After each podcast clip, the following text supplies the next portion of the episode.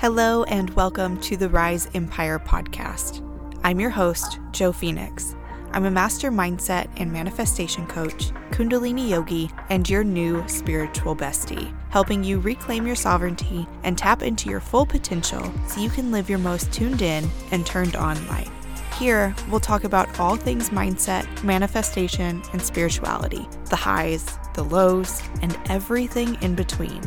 Tune in weekly for all the juicy conversations, inspiration, tips, tricks, and motivation to get your week started right. Let's dive in to this week's episode. Hello, beautiful soul, and welcome back to the podcast. I have a pretty serious question to ask you. Have you ever tried affirmations and just felt like they didn't work for you. You set all of the alarms, you set a reminder that goes off that says, I am a money magnet. And when that reminder goes off, you're supposed to say that affirmation a few times out loud or in your mind. And every time you say that affirmation, you just have this like alarm that goes off in your head that's like, um, bullshit. No, you're not. And you never will be, right? Anybody else experience that or is it just me? This is what I was doing in 2018. I had just discovered manifestation and affirmations, and I was like brand new to this world, even though I had been doing all of this naturally my entire life. I have stories upon stories upon stories of things that I have written and have just come true. That's the reason that I stopped writing because when all of that stuff started to come true, I was not in the very best headspace. So I was writing about some pretty dark things. But then I mm-hmm. found out about manifestation. And at first, I thought it was like this magical thing. I followed the advice of some of the manifestation teachers that I had found online. And one of those things was to say affirmations. What I believed about these affirmations when I first started doing them was that if I said them I would start to believe them. And the thing was, I would say them and I would say them and I would say them. And every time I said them, my BS meter was just going crazy. I didn't believe that I could be a money magnet. I didn't believe that everything was possible for me. I didn't believe that I could have anything that I wanted, that I was deserving or worthy even of having anything that I wanted. So I gave up on affirmations. I turned off all of my alarms and I just said, oh, they don't work for me.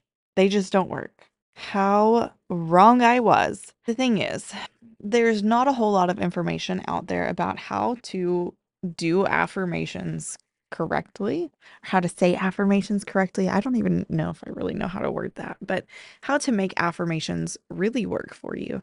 I feel like that's doing a lot of people a disservice because so many of us are going to have the same experience that I did when saying affirmations, trying to change our life, and having our BS meter go off and immediately reject the affirmation. So, let me give you the lowdown on how affirmations work. I'm sure that there's been a point in your life where you have told yourself or somebody else has told you something about yourself over and over and over and over again, and eventually you start to believe it. There's a point where a lie can become your truth if you tell yourself that thing, that lie over and over and over again. It's like in a toxic relationship, speaking from experience, you can be told that nobody else is ever going to love you as much as that other person does, or that nobody's going to love you because you have two kids with two different dads. And at first, you might not believe it, right? You know inherently that that's not true. But after a while, after being told that thing over and over again, it starts to become your truth. So, in these situations, there are a few things that are present.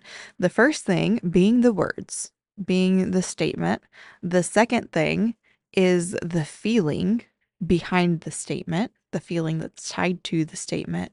And the third is repetition. All affirmations have to have these things present the words that are used, the feeling or the emotion tied to those words or beliefs, and the repetition most of us are lacking that feeling or that emotion tied to the belief. I know I was. All I had when I was trying to use those affirmations, like, I am a money magnet, everything is always going to work out for me, I am worthy of everything that I desire. When I was using those affirmations and setting my alarm and saying them throughout the day, I had no emotion tied to it, just my BS meter going off that's saying, nope, nope, that's a lie. It's not the truth at all. You're not worthy of that. So, how are these beliefs going to sink in to our subconscious if we don't have that emotion tied to it? In order for affirmations to work for you, we need to have the statement, we need to have a feeling tied to that statement, and we need to have the repetition. The reason that I'm using such an extreme example of a toxic relationship is because it's easiest to see that the feeling is tied to the statement and it's the feeling that helps everything sink deep into your unconscious mind. And I want you to understand also that this goes both ways. We can have something amazing and an amazing feeling sink into our unconscious mind also. I know that the majority of us have probably been in a situation like this or have known somebody in a situation like this and can see firsthand how somebody telling you something over and over and over again and having that emotion tied to it can sink into the subconscious mind, how you can really start to believe that. And I know that the majority of us probably haven't had the experience of somebody being super positive and telling us something super positive over and over and over again with emotion attached to it. So I wanted to use a real life example so that you can see and understand how this is actually sinking into your mind so that you can understand how affirmations are actually working. And it works both ways. It works with more negative things and it works with really positive things. You just have to have that emotional attachment to it. So here's what I want you to do I want you to make a list of affirmations the ones that I started with the second time around, the second time I decided to give affirmations a go using this technique that I'm going to share with you, I started with I love myself, I believe in myself, and I am a winner. So you take those three and say them slowly, deliberately. Bonus points if you say it looking in the mirror at yourself. And that can be a pretty hard one. So say them slowly at least three times slowly and deliberately. I love myself. I love myself. I love myself. Can you feel the difference? Each time you say it, you tap deeper and deeper into that emotion. And it might feel a little weird at first that's okay. But when you say it slowly, say it deliberately, you're able to attach a feeling to it more easily. So I love myself. I believe in myself. I believe in myself. I believe in myself. Yes, I fricking do. I am a winner. I am a winner. I am a winner. And then you can use this technique with what whatever affirmations that you choose. When going online and looking for affirmations, what I recommend you do is to find affirmations that you resonate with, leave affirmations that you don't resonate with, try them on. If it doesn't feel good, tweak it, make it your own, make it feel good for you. I am a money magnet never really felt good to me. I am wealthy in all ways feels really good to me. So just choose what feels good to you. If there's something that you really want to believe that doesn't feel good to you right now, maybe try a step up affirmation. What I mean by step up affirmation is if, say, for example, I am wealthy in all ways, you want to believe. But when you say that, it feels really icky and really yucky to you right now. And your critical faculty is like, nope, that's a lie.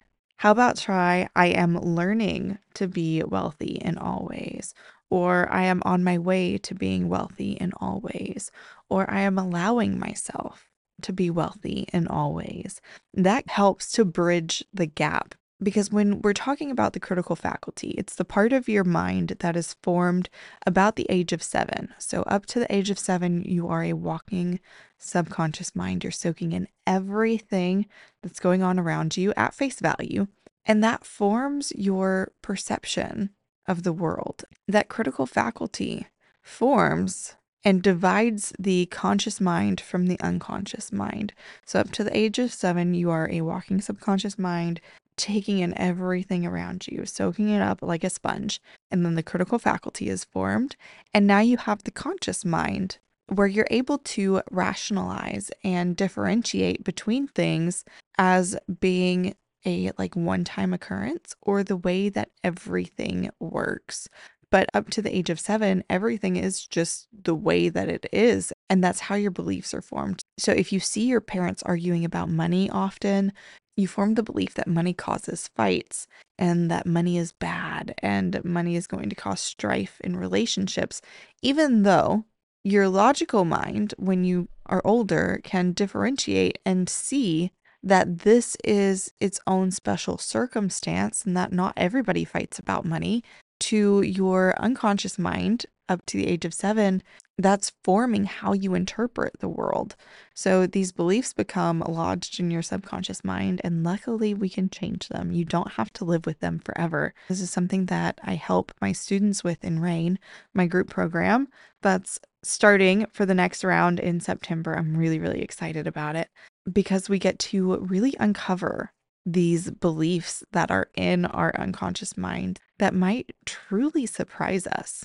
And when you get deep, when you start digging and uncovering and transforming these beliefs, once you transform on the inside, your external reality shifts as well because you're changing the filters. And when you change what's on the inside, the outside catches up. It's a really, really beautiful process. And it can be a very daunting process if you're trying to go at it alone without any guidance. You don't know where to start and you don't know what to do with these beliefs once you've uncovered them. So that is why I created RAIN because RAIN is the program that I wish that I had had during my deepest, most transformational work because I really became my own best client. And that's really a story for another time. Anyway, so your critical faculty is formed to separate the conscious mind from the unconscious mind and to kind of police what gets into the unconscious mind. So if you have a belief that you're not worthy, what is going to be able to get into the subconscious mind is anything that reinforces the fact that you believe that you're not worthy.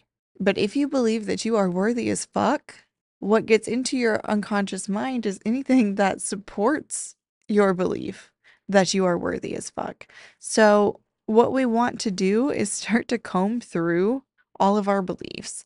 We do that in RAIN, like I said, but just to get started with affirmations, if you felt like they didn't work for you in the past, give this a try and let me know how it feels for you. It's going to require repetition because we are working with the conscious mind and trying to get things to sink into the unconscious mind.